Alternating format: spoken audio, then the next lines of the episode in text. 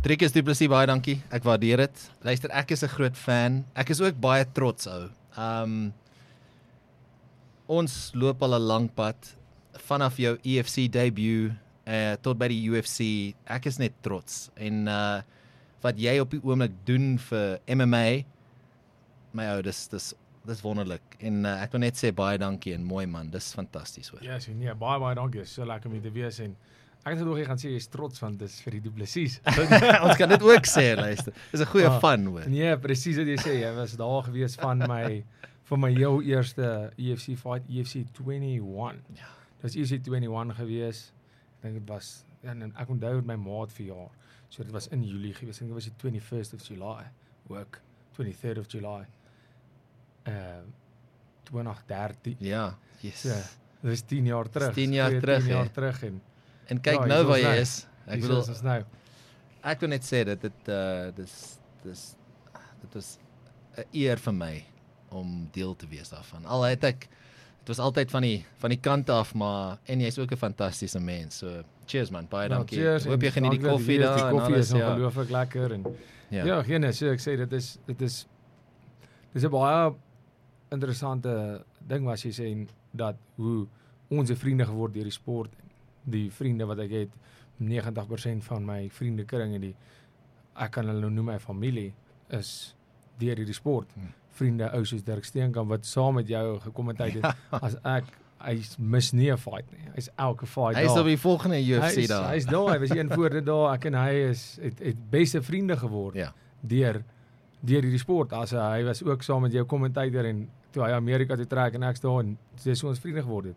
Ou soos Etienne Reinig, Gareth wat wat nou saam met Ah, julle jeez. kommentaar Soldier wat boy. ons is grootste enemies gewees dalk in die historie van van die UFC en nou is ons net so en hy help my prepare vir my fight ons oefen elke week saam ons hy help my waar hy kan en gee ook sy input as 'n as 'n ou wat al klaar daar was ek meen Gareth het 5 fights gehad Ja. in die UFC hy het al als gesien hy het, hy het die experience en dit is 'n dis 'n ou by wie ek net kan leer en nou help ons mekaar om Suid-Afrika se my op te val en wys jy net hoe die hoe die sport werk is is all business in die in die as in die in die ring is maar buite is dit is dit 'n family. Ek gaan nou 'n bietjie Engels praat, jammer. Ja, Ehm, 100. Ek wil graag meer Afrikaans hê. Ek moet ek moet eintlik verbeter. Ek weet ek moet bietjie meer praat, maar um the incredible thing for me now is you've got guys around you. You've got this circle of trust. Uh we know coach coach Monet uh, is like almost a father figure to you. Absolutely. Uh, you've got an incredible team at CIT.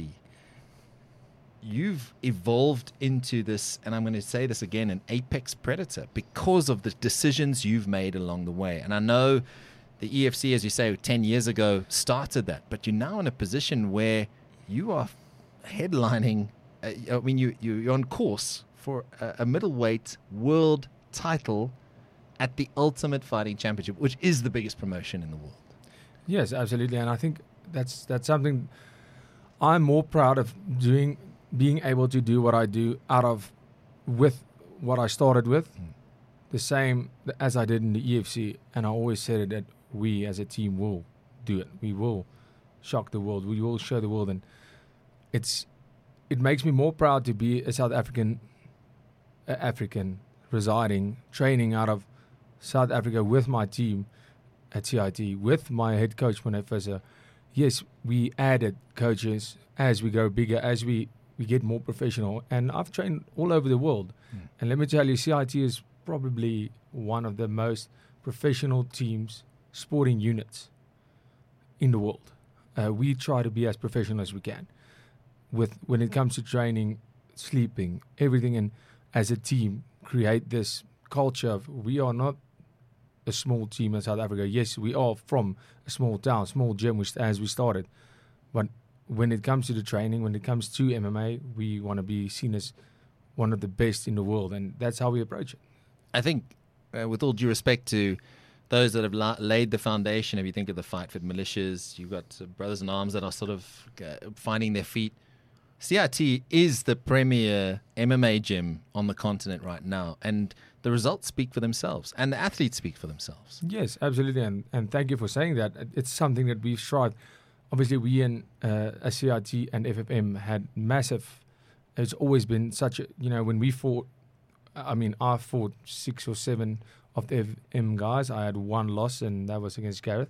I hope he's listening to this because I, I make him pay for it every chance that I get. If he's not looking, I'm trying to I hit was him. about to say. I, I make him pay. You know, Gareth. He's a he's a he's a retired fighter.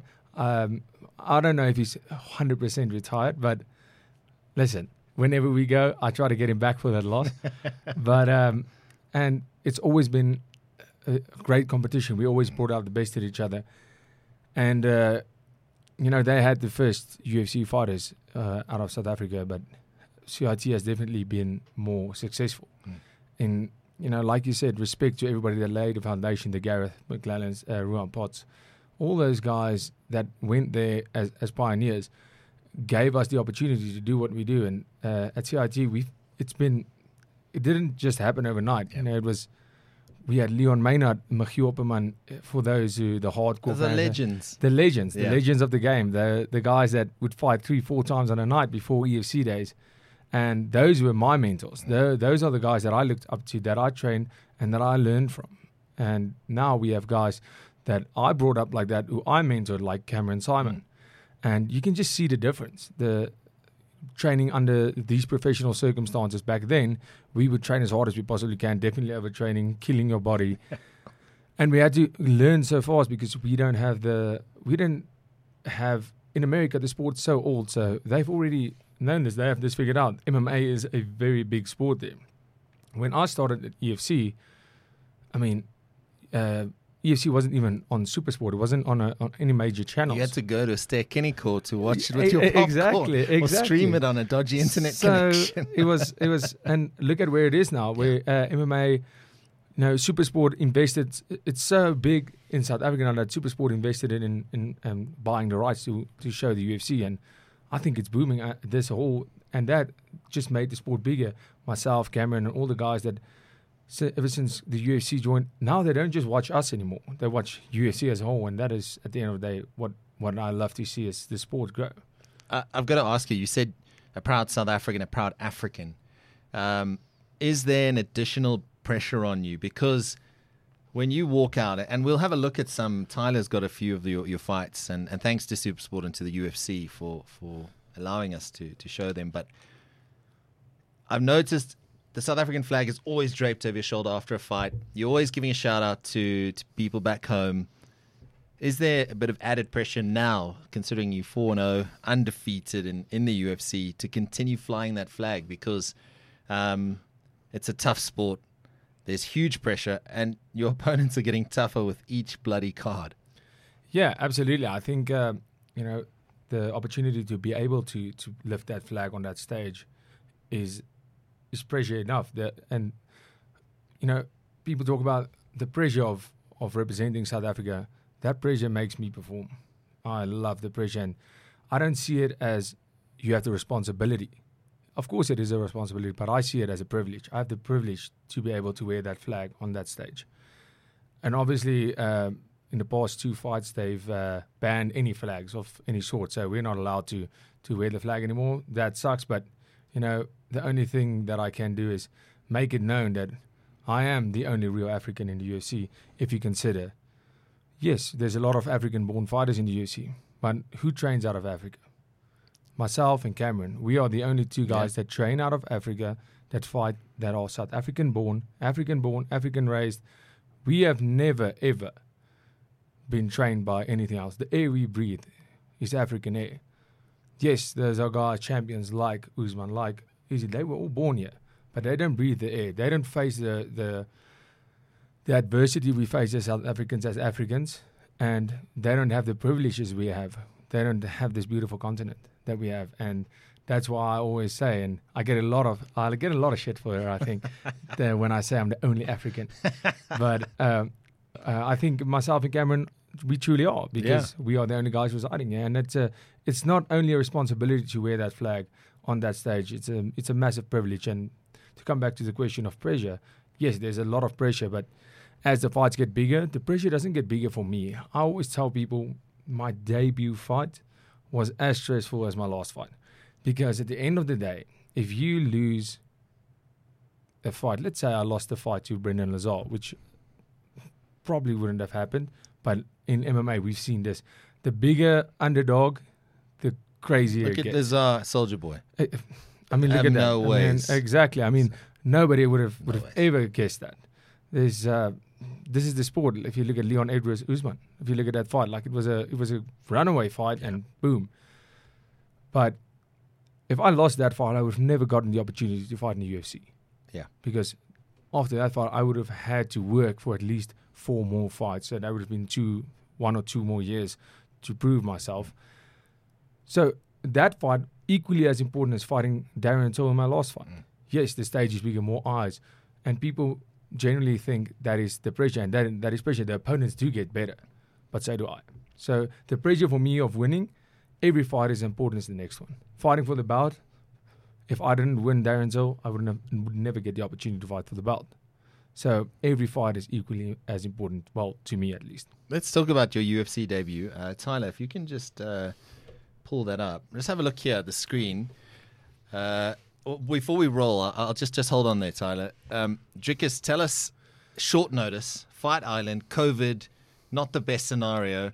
How were the nerves going into this one? so big, big, big thing. I always tell people that this is the biggest opportunity of my life. So I was luckily when COVID hit, they said we have two or three days before the hard lockdown starts. The six week, it was six weeks at the end of the day, Yeah. where it was like everybody was just at home, and I'd phoned Cameron. And I was like, we do not have the opportunity.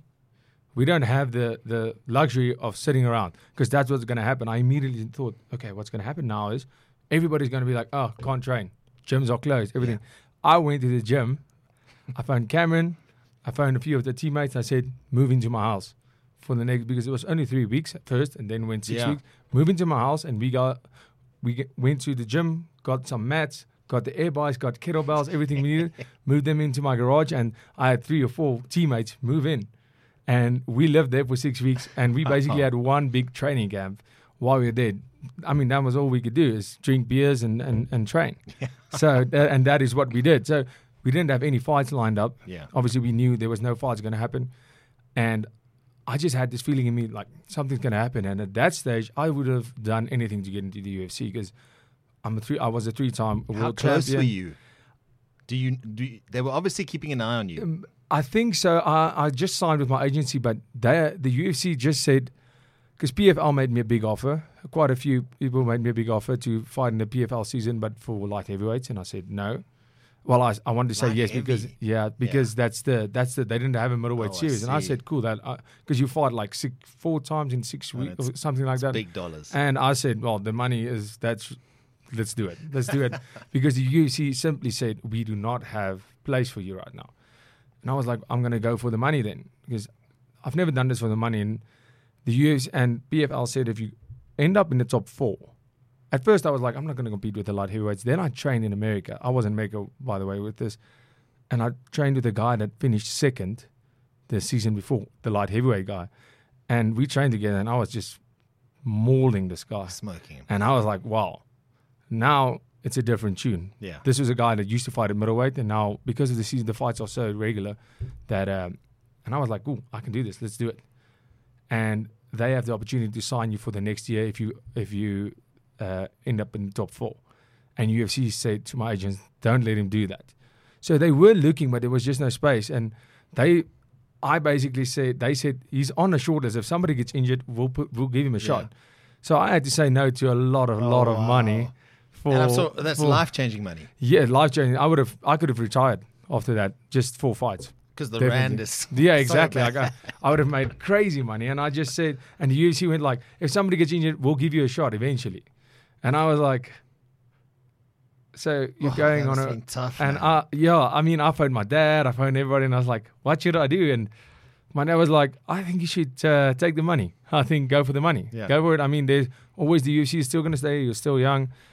And when I just got that message, I just said, I don't care about the money. I, you know, I, I don't care about being the champion in PFL. I care about being the UFC champion, and the money will be there. The money will come if you just follow your dreams and do what you got to do. And so what if I don't make the money? It's, this is not why I started this. yeah. And uh, the UFC phone, this was only eight months after that situation. so I was just like believing the UFC that Yeah. they would call. And they phoned me.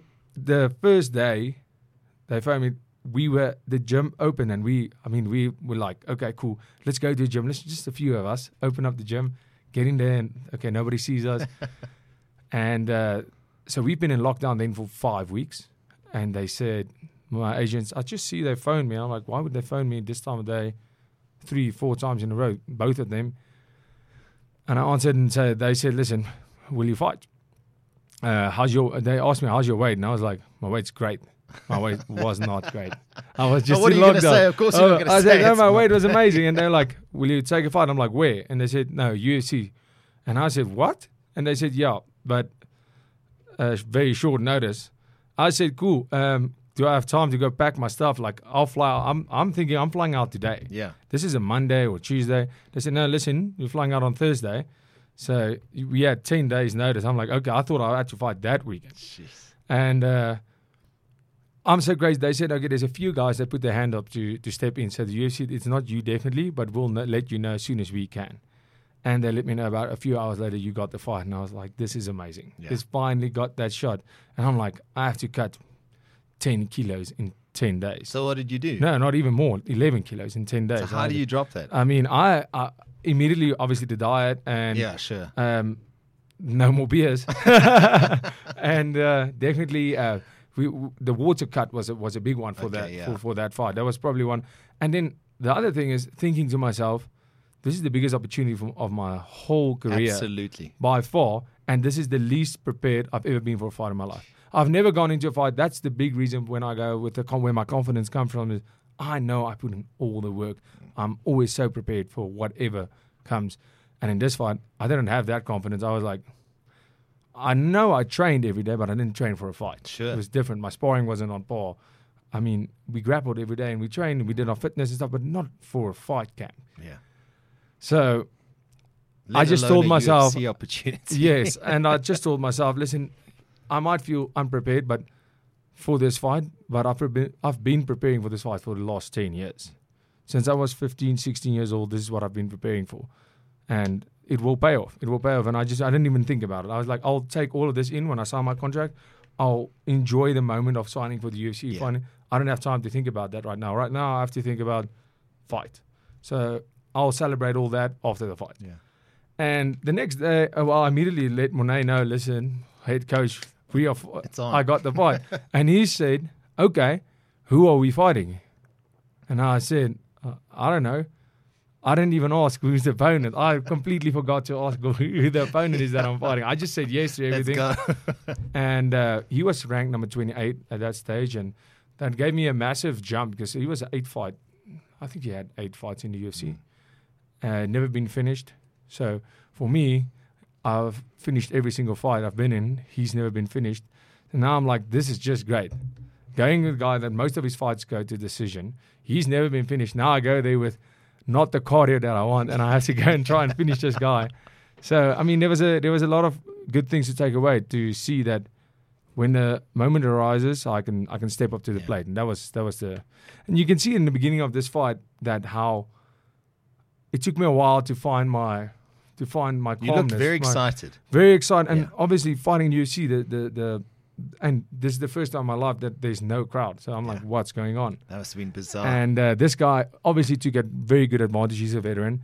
He took very good advantage. and He was just on me immediately, caught me with a big kick. So uh, the moment was big, and it took me about two minutes to find to settle down, and then I figure out, okay, you have to do what you got to do. And it was almost like I was on the defensive the whole Yeah. first two minutes, and then Tyler, let's, let's roll that. Let's just have a look here at the end. Dricus, you can have a sip there. Um, but yeah, it's when you watch it him. now, yeah, that sucks for him.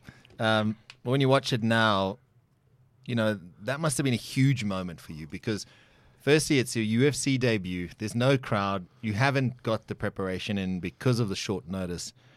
But man, oh man, that's a W in the UFC. Yeah, looks pretty. It looks like it. I, I can. I, I feel. I can. I can. I can remember the moment so exactly. Like I wanted to tell that guy that exact sentence. hey man, this is my first fight in the UFC, and I didn't even tell. I wanted to tell that guy, and that guy's just like stand there. You have to stand there. He doesn't care. Yeah, he but for me, care. it was. It was probably one of the greatest moments of my of my whole life. Is finally Dana White being there. That's mad, eh? Um, I didn't even tell him I wanted bonus money. I just said thank you for the opportunity. Thank you. That's amazing. That's And, uh, amazing. yeah, it was. It was. It was. It was a. It changed my whole life. It changed everything. It, Uh, you know, to go out there and get a get that first round knockout. That is even better. But then you started making knockouts uh, a Ah, common thing. I mean, this it- this must have been a sweet one for you because I I don't think a lot of people. When they saw Giles Duplessis and they were based on your first fight, they were like, "Oh, this guy, you know, um, you know, that was the word in the media, and and the American press were like, Giles has got this."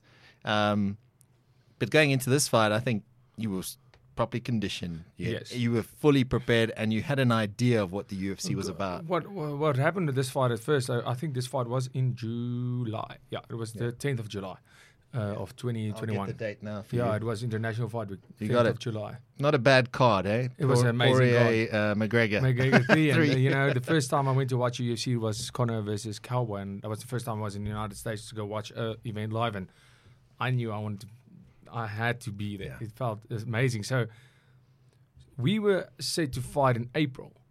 Also, it was also a big card, but then my visa got declined because of COVID. We were on the red list Yes, as a country, and um, it sucks that I only found out a week before the fight that we're not going. So I did the whole preparation. Always started cutting weight, and but No you know beers. that's part of the game. That's part of the game, and luckily, and this fight, I wanted this fight because he was on a four fight win streak, Yeah.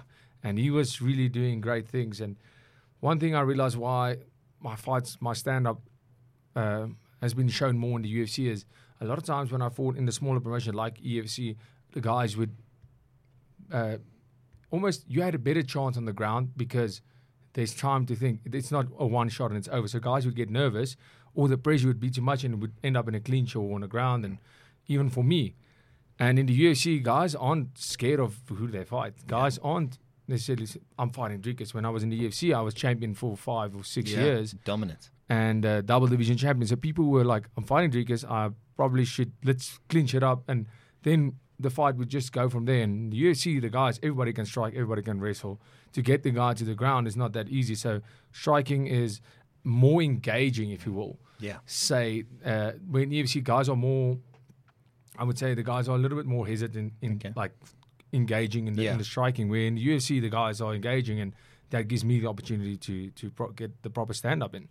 And you know, being a massive Conor McGregor fan and what he's done for the sport, this was probably one of the coolest moments of my life. Being able to meet him and and fight on that card, and uh, ultimately and getting a performance bonus on Yeah, that which- card. which is That is amazing. That is. Uh, Yeah, here we go. I mean, it was like Oh. I think the whole of South Africa went mad this at this that is, moment. Uh, it happened so fast because fighting him was really hard. He's really a hard guy.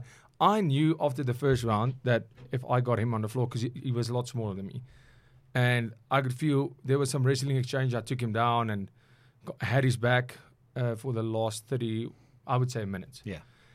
uh, of the first round, and I just knew that no matter how south things went, if I can grab him, I can take him down, and on the ground, I'm just miles ahead of him. I could feel it. I, you can feel somebody's strength. I could feel his skill, and I just knew if it hits the deck, I'm winning the fight 100. percent And in second round, I I went in not with that mindset at all. I just said if I get caught with a big punch, if I see I'm behind on points because I knew I won the first round, I'll take this fight down to the ground because that's where I'll get my my easiest way to victory. Yeah. And uh, yeah, the, the with the striking was hard with him because he moved so much. He's really he has really fast hands. Yeah, he has his hands hands. are Yeah, yeah, so yeah. fast. You could see In- that. especially in the first round. So that's why you'll see in that fight I did a lot of low kicks, Mm. kicking the leg. I took away a lot of his of his speed. In that first round was really hard to catch him. Like he just got out of the way out of everything I threw. In the second round I could see now I'm starting to catch him. He's he slowed down a little. And uh, yeah, he he he had me backed up against the fence and landed some big shots, but uh, I think he he was too comfortable and Yeah. Let's and just roll that again, Tyler. Just uh, because yeah, he did have you, and he and he, he- off balance yeah, and and boom. you can't stand there with your hands down. you you, know, can't. you see uh, with Yeah. the with the way he fights, it's, his hands is low, so he can move a lot with Yeah. the, with your hands down low. The big problem with that is you can't be in range with that because with those small gloves and with the big boys in middleweight, if you get caught, it's over. Yeah, it's over. Uh, I mean, there we go. That's that's another W. I mean, after this, you must be feeling like I'm I'm on top of the world here, I- I- guys. there I was like, listen, guys be knowing people were like, this guy's a crazy striker, this guy has crazy power. And I was like, finally the knockouts are coming. And the knockouts you are even coming. gave it a little brush off. yeah, there. I was like, yeah, knockouts coming. And uh, also because I at that stage, I think uh, six uh, before this fight, six knockouts and nine submissions, and now it was seven and nine. seven and nine. And I yeah. said, okay, now it's getting where I need to be. I'm getting where I need to be. Getting the, the submissions and the knockouts 50-50. That's a great ratio. And after that, now in the UFC, you're going, okay, cool. I, I, I'm understanding where I fit into this massive machine because everyone I've spoken to, they said you get looked after incredibly well. I mean, everything's sorted. All you have to worry about is rocking up and fighting. Yes, yes, absolutely. And uh, another thing was, at the end of the day, that is such a like you said, a wild, wild machine that you do get looked after very well. But at the end of the day, you have to realize that you're a small piece in that puzzle, and you have to do your part. Yeah. Just like all the staff of the UC is incredible. Like everybody, you don't see that with with uh, I would say client service ever. No. As I'll walk past somebody that works just with the UFC shirt on. There's thousands of people like this. Everything is sorted. You think, uh, let's say, I used to braid my hair. They would be like, "Oh no, the bra- hair braid guy," and I had to look everywhere. We fought in London, where I had to find a salon to do it. Yeah. Uh, the UFC, they're like, "Oh no, that's the hair braid guy. Go to, go to him." awesome. Everything is sorted. but you walk past uh, anybody, and I need to go somewhere. I'm not sure where it is, and ask, "Sorry, do you know where this room is?" He doesn't say just left, right there. No, he tells you, he says hello, he's friendly, and he says, "Let me go show you." We'll, we'll turn around, walk you to it. So the they have a very very competent team, and I've I've spoken with the with the guys, and uh, when we celebrate afterwards, uh, had some drinks with some of the guys that work for UFC, and they said it is so awesome to work for for Dana and the UFC. He demands perfection. They said, "Listen, it's not an easy work." Of course. but he looks after his people, and the UFC looks after you very well. If, but they expect perfection, and that's why the UFC is doing so great because they look after their people and they and they expect nothing other than the best, and that's the same. Yes, those are guys are working with the admin. Where me, I'm a big part of what makes this country, this company, this machine work Yeah. and they trust in me. That's why I've only had big cards. I, I truly believe that they see my fights and they go, "This guy puts up exciting fights. This guy comes, shows up." That's a that is a privilege you get to be able to get that kind of exposure. I mean, they could have put me on random Yeah, fight you could have been a nights. and- fight night here and yeah, there. Yeah, exactly. So But you've just had numbers. I've I've only had numbered events after my debut, Yeah. and uh, that means they they like what I'm doing, and I have a responsibility to go out there and, and, and perform. And But it genuinely doing it. looks like you're enjoying what you're loving what you're doing. I mean, I think you're personally a little bit crazy to go in there and fight, but I, I respect what you do, and it's part of the content of the UFC, and that they can put out these fights that are sold out stadiums Yeah. wherever they are in the world. Yeah, and uh, like I said, uh, I only started finding my feet in there Yeah. very recently. I would say the Brad fight did me so well to go to a decision for the first time in my career. That was a war, by the That way. was that was that was insane. And getting that ring time in the in the UFC and and in the top fifteen Yeah. with a guy that's had over twenty one UFC fights. He's a veteran and he's fought all the champions, the who is who. Tough son of a. Yeah, I, I couldn't believe it. But at the end of that, I needed that Yeah. because my first two fights were over so quickly that I was still just fighting. I wasn't thinking. I wasn't finding my feet. Yeah. Every time I stepped in the UFC cage, I would feel, do I really belong here? How good are these guys? Maybe I got lucky in my first fight. Second fight, yeah, maybe two. I caught that guy. But now I'm fighting guys. I'm fighting Brad Tavares. So I go in there. I don't feel. I don't know where my place is yet. I don't feel when I fought in the EFC. When I stepped into that cage, I would feel unstoppable. You're the main man. I'm the main man there. Yeah. I know my opponent is scared to fight me. I know my opponent, he can act all tough. I know he's threatened by fighting Dricus Duplessis. I, I, I could see it. I could feel it. The crowd was always behind me. Uh, I had a home there. That that that cage in the, the EFC ring was my kingdom. yeah. And it, I didn't have that going into the UFC for sure. And the last fight with Darren Till was the first time I actually felt, listen, I belong here. That's cool. And I, I looked at Darren Till, a guy who I admired my my whole career coming up. He's one of my favorite fighters. and I looked across the the cage and I saw him there, and I was like, "Holy shit, I'm fighting Darren That's Till, cool. eh? probably one of the most famous guys in the whole sport." Absolutely. And I'm like, "I'm fighting him. This is this is absolutely amazing." And And you almost finished him early doors. exactly, and now I know I belong there. And in that fight was the first time after the Tavares fight, because I, I I rated Tavares very highly. He was on that same card, and I was like, "Oh no, I'm going to fight him at some stage," and he is really good Yeah. everywhere.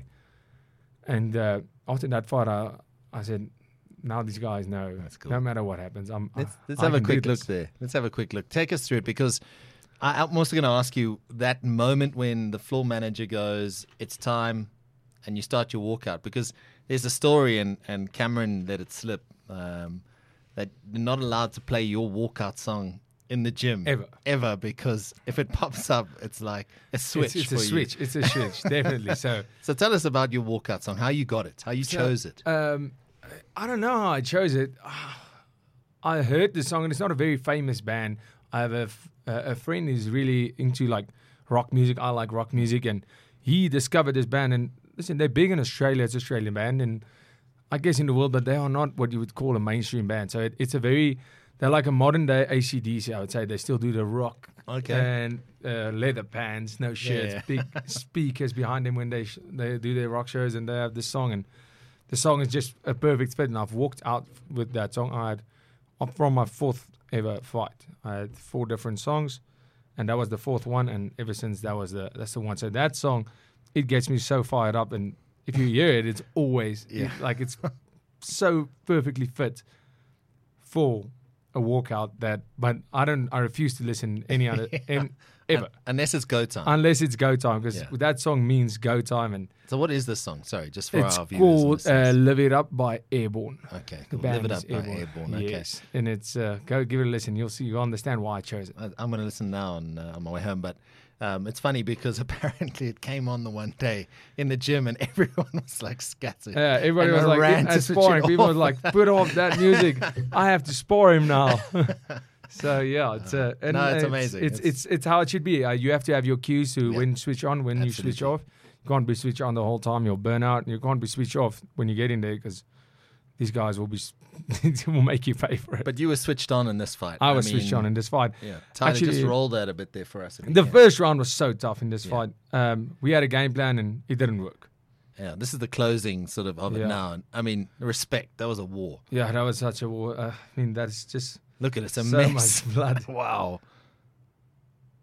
You just, I mean, you just went to town, but he took everything. I mean, you ate. There was knees, there was elbows, there was everything. so. I, I landed some of the hardest shots that I've ever thrown on him, and I knock out guys bigger than him, heavyweights with 18 or 16 ounce gloves. That's four ounce gloves, and I just landed solid knees, solid elbows, solid overhand. I just threw him with everything, and I mean, I dropped him in the s- end of the second round, right. and I have a mark here on my knee where I took his tooth out. yeah, in the second round, I felt something in my knee, and I went. You'll see at the end of the second round, I need him just Yeah. on the bell, and I had to, I took out his tooth. No stuck in my knee.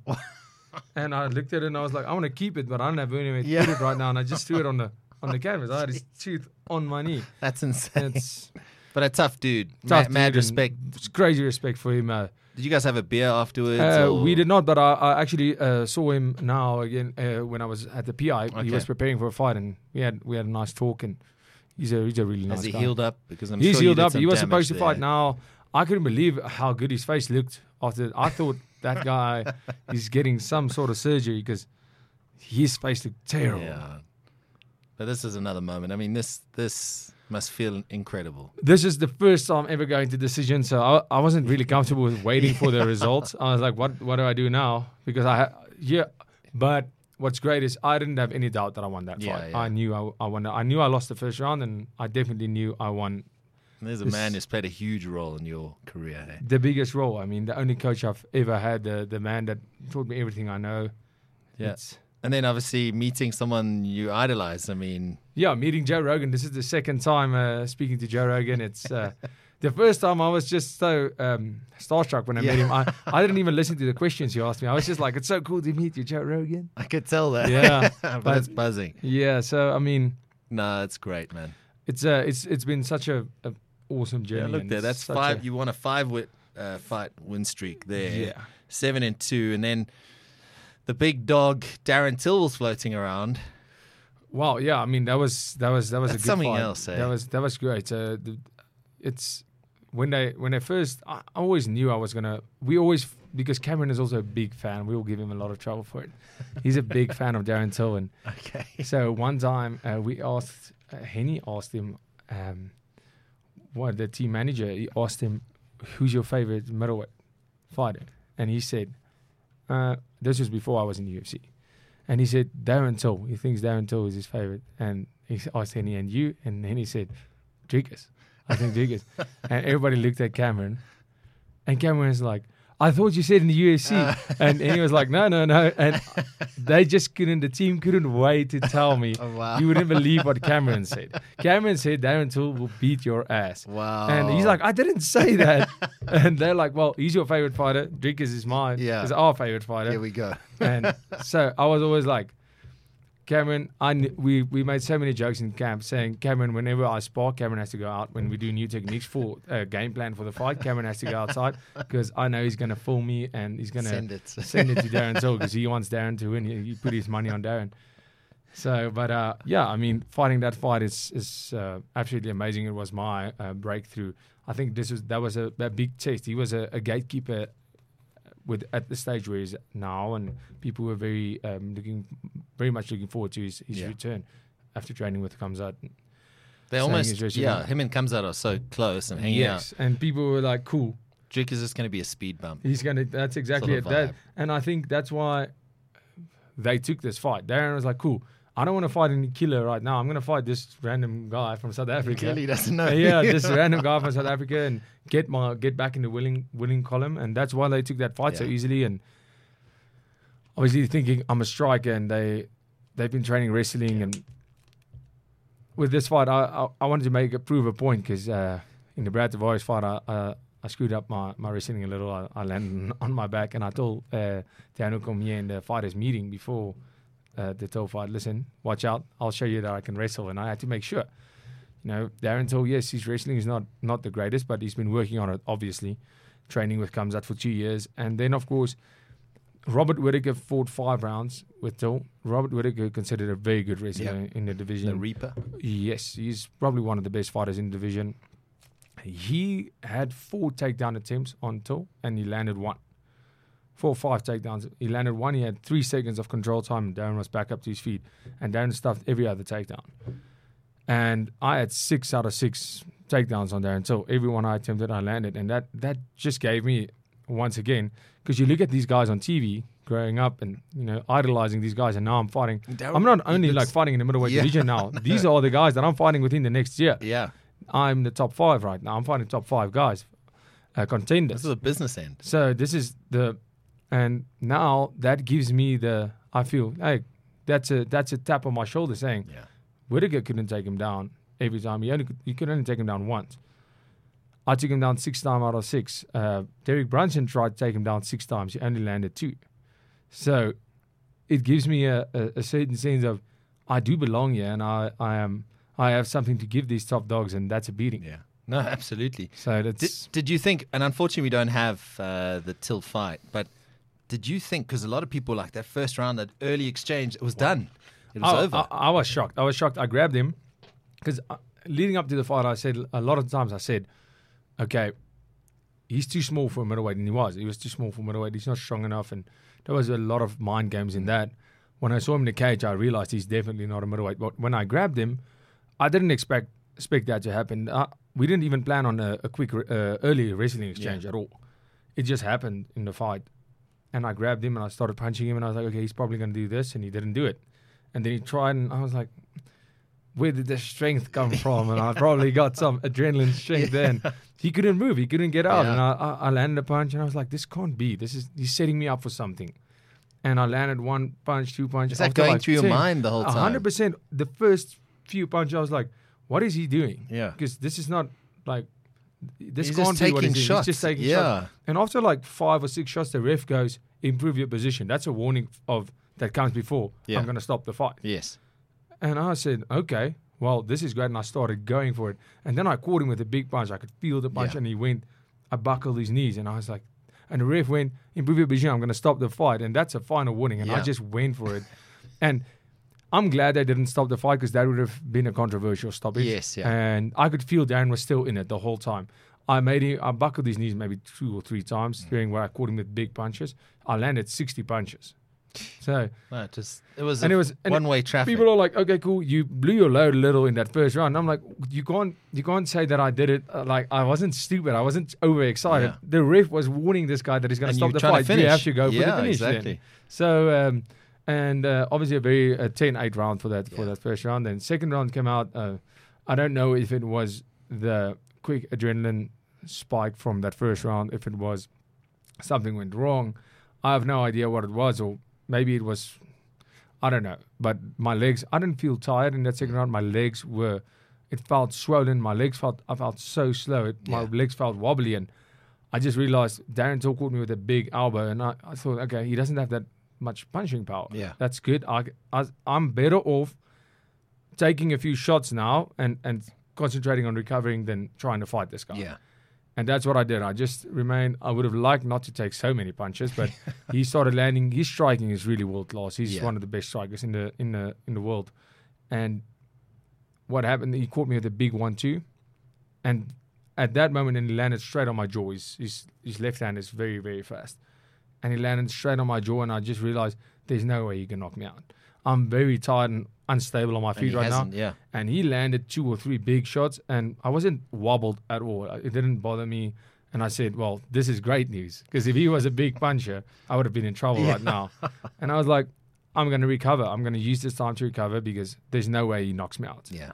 and it took me about two minutes two and a half minutes of that second round and then i got that takedown again and things got back. Third round i was back on track and now i could see uh, the pressure was taking its toll. Third round, I felt great. I got in there. Listen, that's after that second round, I was sitting in the in the corner, and my coach was like, "Listen, you have to finish this fight now." And I was like, I'm sure he said it in a different way. "Yeah." He said it in a different way, and I was like, "Okay, okay, okay, I'm gonna try. I don't want to be here for another five Yeah, minutes." yeah, I was yeah, like- no, no. And uh, as the round progressed, after the first minute and the third round, I could feel my energy being back. I felt, ah, okay, now, and that's when he started fading, and And the Uh, submission came. God, I, I got that takedown. When I actually I started, that's when the, the stand up exchange I also started catching him a lot Yeah, in yeah. that third round. I was taking the lead, and I could almost see in his face he acknowledged one of my punches that was really hard. Uh, uh, one of my punches, he just he nodded his head, and I could see that was not a nod of wow, nice punch. It was more of a nod of fine, you win. yeah, that's It was I could see it in his eyes, the way his body language, how he retreated, and how he said, "Well done." It was almost like, "Okay, fine, you win the fight." And Yeah. The takedown and the submission was basically just putting the cherry on top. Yeah. It was impressive, man. And that was yet another win. And that sets up now what March 4th is a massive fight against Derek Brunson. What, what are you expecting from this guy? Because he's been around a long time. He's a dangerous, he's a dangerous athlete. He's in the top ranks of your weight division. Um, and he's a guy you need to get past if you are to continue your upward trajectory. Yes, absolutely. I've trained uh, with him at Sanford with Henri Hooft and So you know the guy. there. I know him Yeah. very well. He's, he's a nice guy. And make no mistake, Derek Brunson, a lot of people almost writing him off in this fight, I I feel, just because he's a, he's older, he's 39 years old. So he's at the back end of his career and he's probably going to retire. Uh, maybe after this, maybe not, but soon. But people are like, yo, Jared Cannonier destroyed him. Blonde Brunson was this. And I'm like, okay, Jared Cannonier is the number three right? I was about to in say- the like he's no joke. Nobody else has beaten Cannonier Yeah. except for Whittaker with a decision and uh, and the champion. Cannonier is a badass guy. Yeah. He went to this. Uh, he went five rounds with the champion. Recently, and I mean Brunson has only lost to Izzy. Went on a eight fight win streak. Fought number one contender and lost to um, Cannonier in the second round, where he won the first round He did. he convincingly dropped him and he took him down two or three times. So people are like, yeah, Brunson is a washed-up fighter. I'm like, he's no washed-up No fighter. ways. He's no washed-up fighter. He is. If you look at his fights, that guy goes in all, all in. There's a lot of holes in his game. His wrestling is extremely well. He hasn't been taken down in the UFC. He fought uh, Olympic gold medalist uh, Yoel Romero. Took Yoel down four times. Yoel had five attempts on him, couldn't take him down once. Yeah. I mean, that is insane. So that says a lot. The man can wrestle and he's really good at it. And when he's on top, he he was 37, 38 years old fighting the youngster Edmen Shahbazyan. He had people were making so much hype. I think he's 23 or 24 Yeah. years old. This guy was killing everyone. And Brunson just mauled He him. put him it just away. it was it wasn't even a fight. It looked Yeah. like the guy didn't belong there. Yeah.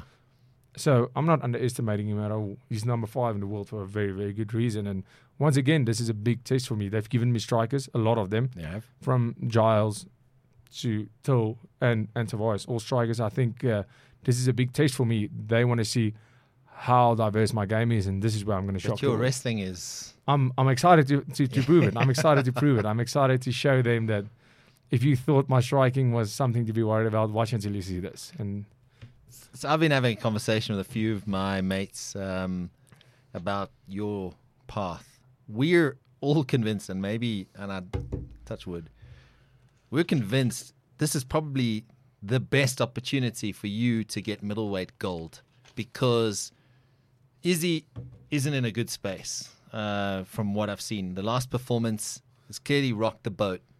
There's lost to Pereira for you get past Brunson, all of a sudden you're in that number one contender sort of space. And all of a sudden that goal, that dream is not far away. Hundred percent. Uh, I always said I want to be UFC champion before the age of thirty. I'm 29 now, and that was that's when the new year came. I said 2023 I will be the UFC champion.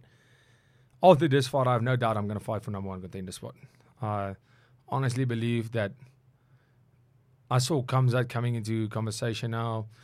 I don't see why Khamzat is even in close with a yes. Khamzat is a good fighter. Good fighter. But who has he fought? He hasn't even fought a ranked opponent at middleweight. no. Not one. What is the Burns fight? That was That's welterweight. welter. yes, Exactly. and yeah. uh, honestly, I don't think he won that fight. But now they want him to fight Robert Whittaker. I'm I'm happy with that. That'll be a great fight. It'd be a great fight. So after this, I'll probably fight. I think the loser of Izzy and Pereira is not getting a, a immediate uh, contender fight. They're Yeah. probably fighting somebody else, and uh, I'll probably fight the winner of Khamzat and Whittaker next.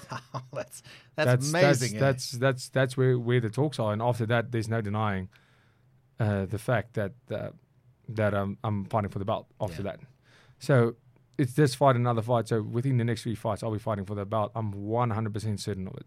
I I have this feeling in me that, and big chance are it's going to be in South Africa. that would be amazing. that's that's the, Imagine. that's the well. I mean, that's the dream. That's that's what I set out in the universe. That's what I'm telling myself. After doing what I've done, there's no denying. Why would you keep it, have this fight anywhere else than the, uh, the South Africa? Yeah. The guy that's An the altitude first would South be African, nice. eh? Altitude will be great. Those guys are going to have a terrible time. They'll have a terrible time over here. Um, Drake is.